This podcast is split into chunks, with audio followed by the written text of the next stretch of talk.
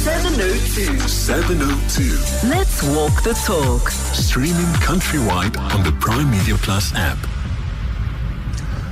It's going to be a very difficult budget uh, later on this afternoon when the Finance Minister Enoch Godongwana takes to the lectern at uh, Cape Town City Hall uh, to deliver the budget for 2024. He is saddled with an ever growing problem of an underperforming economy and spend that is um, seemingly running at um, faster than projections at the moment. Where does he find the 15 billion rand that he indicated in November last year when he delivered? Delivered the medium term budget policy statement, saying that that's what he'll be short of uh, come budget speech 2024.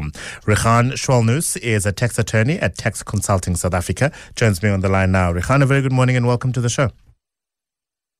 Thank you so much. Thank you for having me. Where does he get the money from, I wonder? That is that is the question indeed. Um, I think a, a starting point is is to look at your your your equation and see well they can't really increase taxes especially bearing in mind it is an election year and they might not want to upset the apple cart so to speak. Um, some some firms in the market have speculated that there might be an increase in value added tax as an example but this would very likely hit the pockets of your low to middle income earners the hardest and it may not be a, a very popular decision. Similarly, we've seen that personal income tax has also been maxed out. Um, when one looks at your Laffer curve, uh, it, it is already at, at its maximum and it would likely not yield the desired result uh, by increasing personal income tax. Similarly, corporate income tax has been in a, in a decline.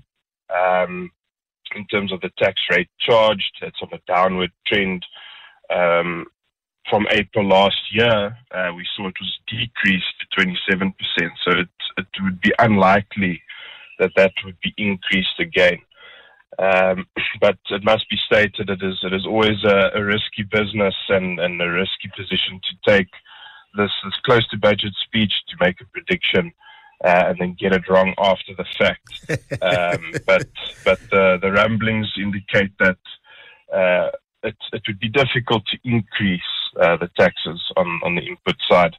But perhaps there might be a, a cut in expenditure, and that would, would assist in making up the deficit, perhaps. Yeah. Which itself, by the way, will not be received uh, popularly, I suppose. We already have the particularly provincial departments of health begging him to please stop the threatened cut uh, to their budgets. We have a number of doctors who will be waiting to find out uh, how they will be employed come the 1st of April, as promised by the health minister during the debate on the State of the Nation address last week.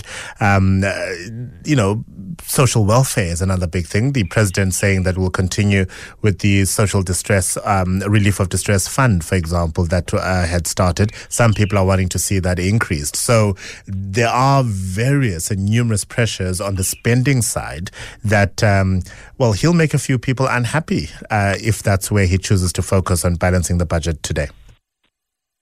Agreed, absolutely. And given that it's an election year, um, it, it, will certainly be interesting to see how how they do come up with uh, with the, the required funds. But perhaps we could see a cut in in maybe the the military spending, um, police, admin budgets. Perhaps there could be budget cuts there and a reallocation of funds potentially. Um, perhaps there could be an increase in, in the fuel levy. Um, but again, that, that might also upset uh, the economy, uh, given the the increase in, in, in, fuel tariffs in recent in recent months and years. Um, so that might also not be a populist decision. Um, but I think we'll we'll know later this evening once once it has been uh, announced. Yeah. Um, borrowing is possibly something yeah. that he is going to be reluctant to do because South Africa already has a, a, quite a high I mean it's not the worst in the world let's be clear but it's very high the debt to GDP ratio that we're having to deal with Yes, so that is a possibility, um, but South Africa already spends a significant amount of the budget just on servicing historical debt. So that that may be a short-term solution. Um, but also, what's what's interesting to note is there there are rumblings that that there may be uh, a coalition force, and not not to speculate on the political side of things, but it may be that that the incumbent party is under pressure to to keep their voters happy. So it is very possible that there may be increased borrowing, um, and if there is a coalition force that that arises, then there there will be a lag effect of possibly six months or a year or, or even longer, and any adverse decisions made now could then potentially be blamed on on that coalition. Uh, so that that is something that we might see as well. Yeah. I'm trying to remember, Richan, whether in an election year, we know that the president will deliver a second State of the Nation address, whoever that president is. Um, that, yes. with the election date now being on the 29th of May, it's most likely going to happen somewhere in the first half of June, uh, into the third week of June, potentially.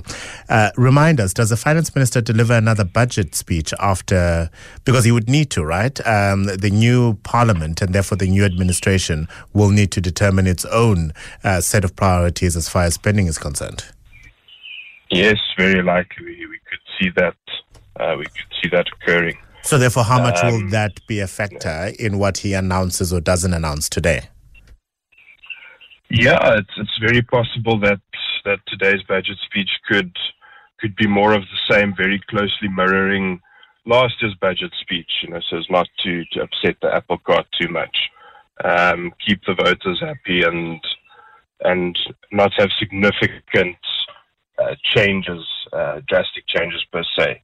But what we could see, for example, uh, is is the the rumor of the NHI bill um, which which we we don't know if that might be implemented yet, but perhaps that is mentioned in the budget speech. But analysts indicate anywhere between 200 and 500 billion billion rand a year would be required to maintain that. So that might add additional pressures on on the budget. So it, it would be interesting to see if the NHI is mentioned. Uh, sim- similarly, the medical aid credits that have been rumored to to be amended. Uh, that could also be a, a, an unpopular change, as that will reduce the the real salary in the hands of, of your lower and middle income earners in the country.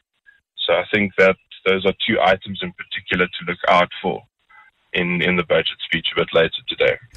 And then let me ask this as my parting question, and it is veering slightly on the political. Uh, so feel free to say, "Sorry, Africa, I can't answer that." Um, we we sometimes unfairly look to the budget speech uh, to have um, I suppose, signs or indicators of what economic policy changes there could be that speak to the you know structural elements and shortcomings of how we run our economy. Uh, many people will be commenting on how the budget speech is not conducive to grow the economy or to grow employment and all those other factors, which are always felt slightly unfair given the fact that, I mean, a typical example, the determination of the public wage bill does not sit with Treasury. It sits with another ministry and another department and almost imposed on Treasury, depending on what agreements have come to in the collective bargaining councils. And yet this, this, and I'll say this poor man, but he represents all of Treasury, they have to look after the balancing of the books. Certainly, it's, it's not an envious envious job, and, and particularly today, as you say, um, the the nation is is looking for, for solutions and answers, and I think it, it's a it's difficult to say, but it doesn't look like there's an easy solution. Um, you know, the the servicing of the foreign loans, the shrinking, ongoing shrinking of the tax base, uh, increase increase on the pressure on, on expenditure. I think it's it's it's difficult to say what the solution could be. Um, but possibly they, they should look at cutting expenditure at this stage. Um, but yes, difficult, difficult to answer. I Well- think let's let's see what is said in the budget speech a bit later. Yeah. Indeed, that's coming up in just under nine hours. Richan, thank you very much for your time Yeah. and your insights this morning. Uh, Richan Schwellnus is a tax attorney at Tax Consulting South Africa, uh, an unenviable role that Enoch Godongwana finds himself in as finance minister, tasked with the responsibility of achieving the impossible, uh, which ultimately um, is the balancing of the books when you have a tax revenue base that is dwindling, um, partly because of uh, the ever continuing headache of an underperforming economy, uh, which means less tax revenue that he has access to. Um, at the same time, though, we've got spending runs that are going way ahead of projections. So, how does the finance minister balance these spending demands with the lower revenue that he is faced? We'll find out at two o'clock this afternoon.